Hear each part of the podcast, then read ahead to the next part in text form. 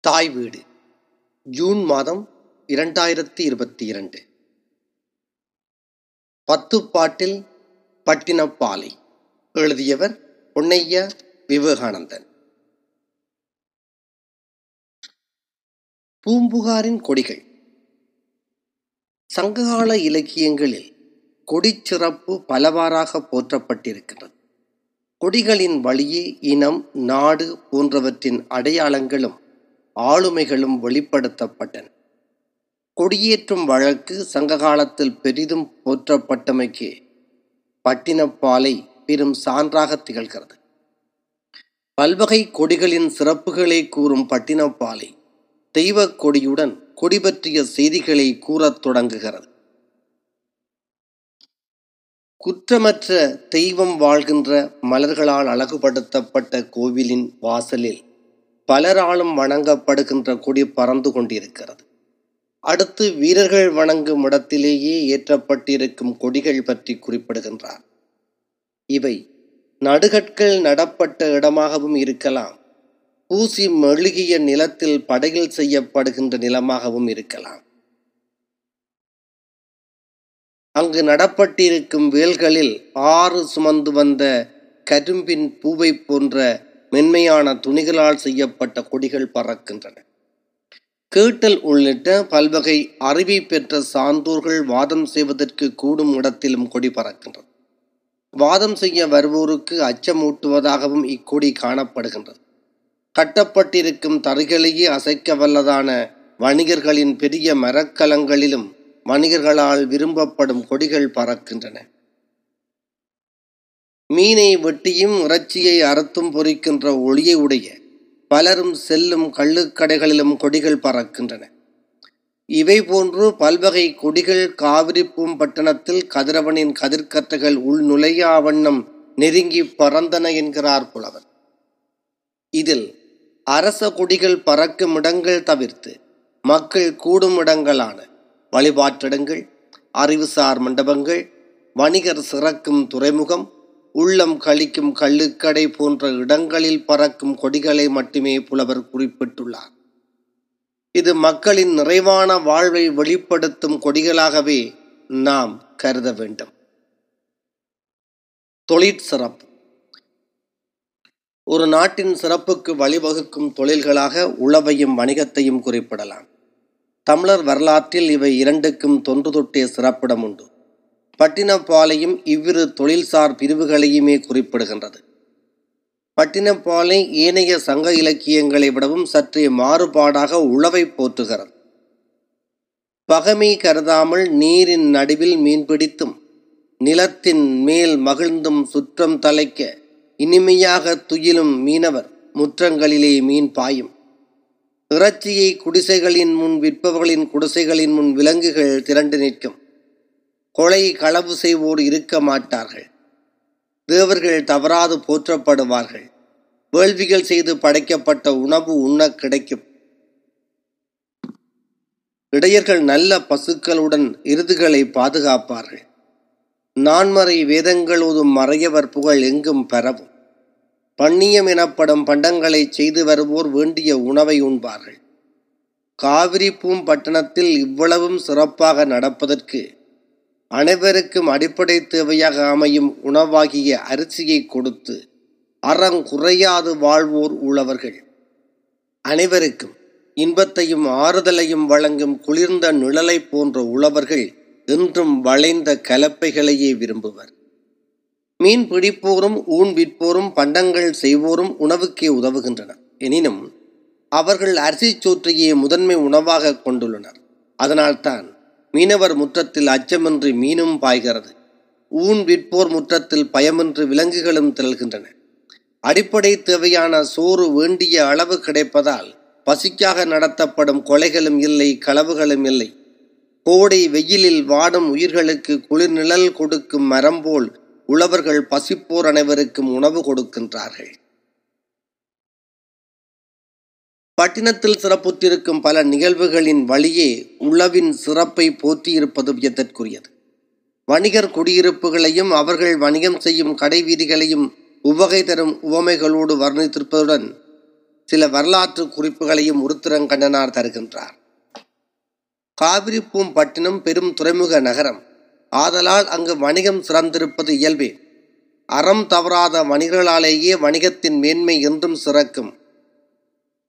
ஏர்பூட்டி உளும் கலப்பையிலே மாடுகள் கட்டப்பட்டிருக்கும் நீண்ட தடியை இப்போது நுகத்தடி என்று கூறுவார்கள். அத்தடி முறையாக அளக்கப்பட்டு நடுவிடத்தை தெரிந்து அவ்விடத்தை துளையிட்டு கலப்பையின் நீண்ட தடியையும் பொருத்துவார்கள். இந்த நடுவிடம் மிகச்சரியாக இருந்தால்தான் சுமையை காளைகள் சரிபாதியாக பங்கிட்டு கலப்பையை இழுக்கும். இந்த நடுவிடத்தைப் போல நடு நிலைமை கொண்ட நெஞ்சத்தவர்கள் புகார் நகரத்து வணிகர்கள். நெடுநுகத்து பகல் போல் நடுவு நின்ற நல் நெஞ்சினோர் என புலவர் சுருக்கமாக கூறிய உவமையே இத்துணை விரிவாக எடுத்துரைக்க வேண்டியதாயிற்று. பின்னாட்களில் வள்ளுவர் பயன்படுத்திய நிறைகோள் என்ற உவமைக்கு முந்தைய உவமை இது. பழிக்கு அஞ்சும் இயல்பு கொண்ட வணிகர்கள் என்றும் உண்மையையே உரைப்பர். தம்முடையதையும் பிறருடையதையும் ஒப்பாக எண்ணுவர். தாம் கொள்ளும் பொருட்களை மிகுதியாக கொள்ளார் கொடுக்கும் பொருட்களையும் குறைவாக கொடுக்கார். பல்வகை பண்டங்களையும் பொருத்தமான விலைகளை கூறி விற்பார்கள் பூம்புகார் நகரத்து வணிகர்கள். இவ்வாறான வணிகர்கள் வணிகம் செய்யும் கடைவீதிகள் சிறப்புகள் மற்றும் ஒரு பாடலில் அழகுற கூறப்பட்டுள்ளன. குதிரைகள் தமிழ்நாட்டை தாயகமாக கொண்ட விலங்குகள் அல்ல. அரேபிய நாடுகளே குதிரைகளின் தாயகம். மரக்கலங்கள் வழியாக கொண்டு வரப்பட்ட நிமிர்ந்த நடைகளை கொண்ட குதிரைகள் அந்த வீதிகளிலே நிற்கின்றன.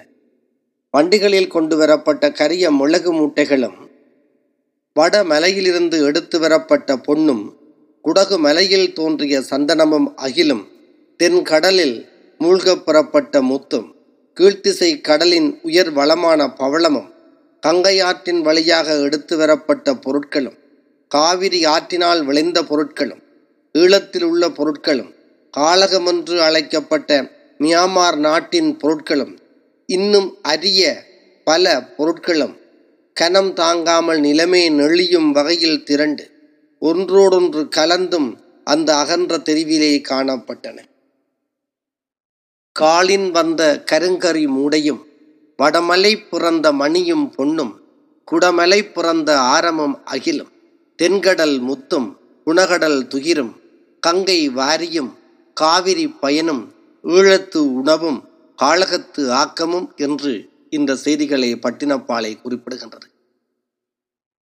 ஈழம் உள்ளிட்ட பல வகை பகுதிகளில் இருந்து கொண்டு வரப்பட்ட அத்தனை பொருட்களையும் பூம்புகார் கடைவீதியிலே பெறலாம் என்ற செய்தியை இந்த பாடல் வரிகள் ஆழமாகவும் அழகாகவும் பதிவு செய்கின்றன. எங்கெங்கு தோன்றிய என்னென்ன பொருள் சிறப்புடையன என்ற வரலாற்று செய்திகளையும் இங்கே நாங்கள் காண்கின்றோம். புறநாட்டு மரக்கலங்களும் பூம்புகாரை வந்தடைந்து வணிகங்களை மேற்கொண்டிருந்தன. புறநாட்டு மரக்கலங்களும் பூம்புகாரை வந்தடைந்து வணிகங்களை மேற்கொண்டிருந்தன. இந்த மரக்கலங்களில் வந்த புறநாட்டு வணிகர்களும் புகாரிலே கூடியிருந்தனர். இச்செய்தியை தவறாது பதிவு செய்கிறது பட்டினப்பாலை. பல்வேறு நாடுகளுக்கும் சென்று பல்வகை மக்கள் கூட்டங்களோடும் பழகி வெவ்வேறான உயர்ந்த அறிவுடைய சான்றோராகிய பலர் தொன்மையான விழாக்கள் நடக்கும் ஊருக்கு சென்று கூடுவார்கள். இதை போன்றே பழிகள் ஏதுமில்லாத நாடுகளில் வாழும் பல்வகை மொழிகளை அறிந்து புலம்பெயர்ந்து வந்த மக்களும் வணிகர்களும் ஒன்றாகவே இனிமையாகவும் குறைவில்லாத சிறப்புடனும் வாழும் இடமே காவிரி பூம்பட்டணம் என்பதை மொழிபல பெருகிய பழிதீர் தேயத்து புலம்பெயர் மாக்கள் கலந்து இனிது உறையும் முட்டாச்சிறப்பின் பட்டினம் என அழகுற கூறுகின்றார் உருத்திரம் கண்ணனார். தாயகத்தை விட்டகன்று பிற நாடுகளிலே வாழும் தமிழர்களை புலம்பெயர்ந்தோர் என்ற சொல்லால் அழைக்கின்றோம். இந்த சொல்லை எமக்கீந்தது பட்டினப்பாலையே.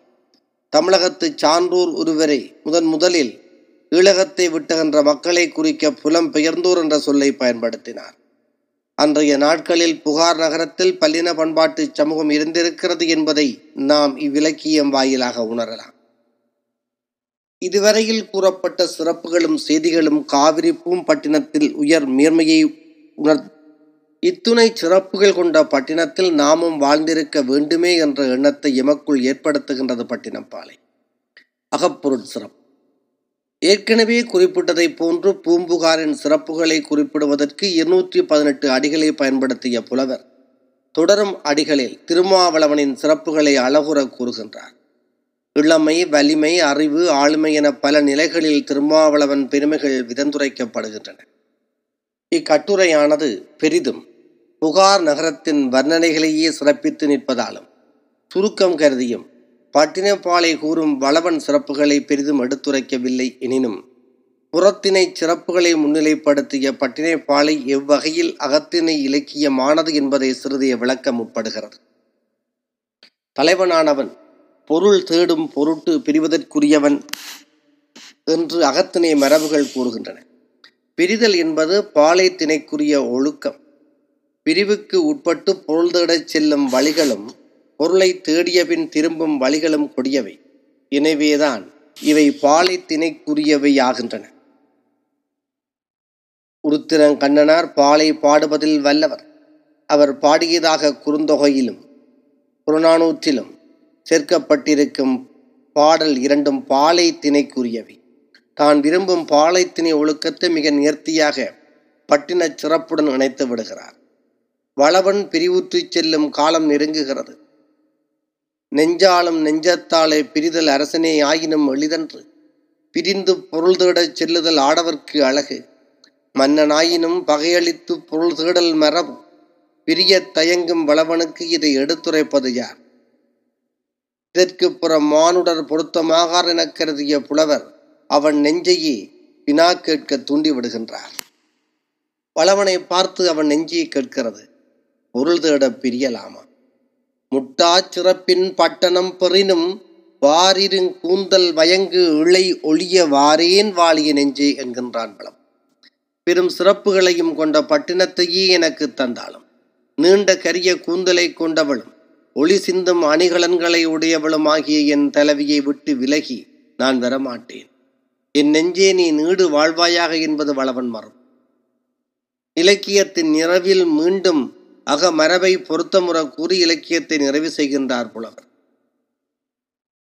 இருநூற்றி பத்தொன்பதாவது அடியில் தலைவியை பிரியேன் என்று தலைவன் கூறியதற்கு புலவர் இருநூற்று தொன்னூற்றி ஒன்பதாவது அடியில் காரணம் கூறுகிறார்.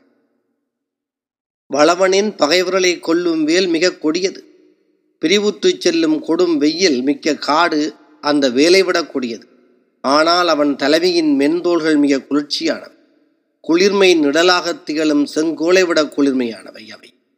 ஆகவே முட்டாச்சிறப்பின் பட்டணம் பெறினும் வார் இருங் கூந்தல் வயங்கு இலை கொண்ட தலைவியை அவன் பிரியான் என்கின்றார் கடியலூர் உருத்திரம் கண்ணனார். நிறைவுரை. சங்க காலத்தை தோன்றிய இலக்கியங்களில் ஒரு நகரத்தின் சிறப்புகளை நேர்த்தி வலுவா நெறிநின்று தொகுத்துக்குரிய முதல் இலக்கியமாக பட்டினப்பாலையை கருதலாம். உயர்வான உமை அணிகளையும் படிமங்கள் என்று கூறக்கூடிய கவி மரபுகளையும் நவிலுந்தோறும் மயம் காணத்தக்க சொல்லாட்சிகளையும் இவ்விலக்கியம் கொண்டிருக்கின்றது. அக்காலத்துடன் அணிந்த ஆடை வகைகள் அருந்திய மது வகைகள் வணிகக் கடைகளில் கிடைக்கும் பொருட்கள் பன்னாட்டார் வருகையின பல வரலாற்றுச் செய்திகளையும் இது குறிப்பிடுகின்றது. பட்டினப்பாலை பின்னாட்களில் தோன்றிய இலக்கியங்களுக்கு வழிகாட்டியாகவும் திகழ்ந்திருக்கிறது என கருதலாம். வான்மலையை போற்றத் தொடங்கிய பண்பை நாம் திருக்குறளில் காண்கின்றோம். ஒரு நகரத்தின் அழகை வர்ணிப்பதில் பட்டினப்பாலை ஒரு தனித்துவமான மரபை முதன் முதலாக தோற்றுவித்தது என கூறினது தவறாகாது. பின் நாட்களில் தோன்றிய வர்ணனை மரபுகளுக்கு இதுவே வழிகாட்டியாகின்றது. வீதியிலே தலைவன் உலா செல்லும் போது ஏழு பருவத்து பெண்களும் தலைவனைக் கண்டு மகிழ்தல் உலா சிற்றிலக்கியத்தின் பண்பு. இதன் சாயலையும் நாம் பட்டினப்பாலையிலே காண்கும் பட்டினத்தின் சிறப்புகளை கூறியும் பாலைத்திணையின் அகமரபை சுற்றியும் செல்வதால் இது பொருத்தமுற பட்டின பாலை என பெயர் பெற்றது. இந்நூல் பற்றிய சமகாலத்துக்கு ஏற்ற மொழிநடையோடு கூடிய முழுமையான ஆய்வு நூல்கள் தோன்றுமாயின் இவ்விலக்கியத்தின் பயனை மேலும் துயித்து இன்புற முடியும். நன்றி.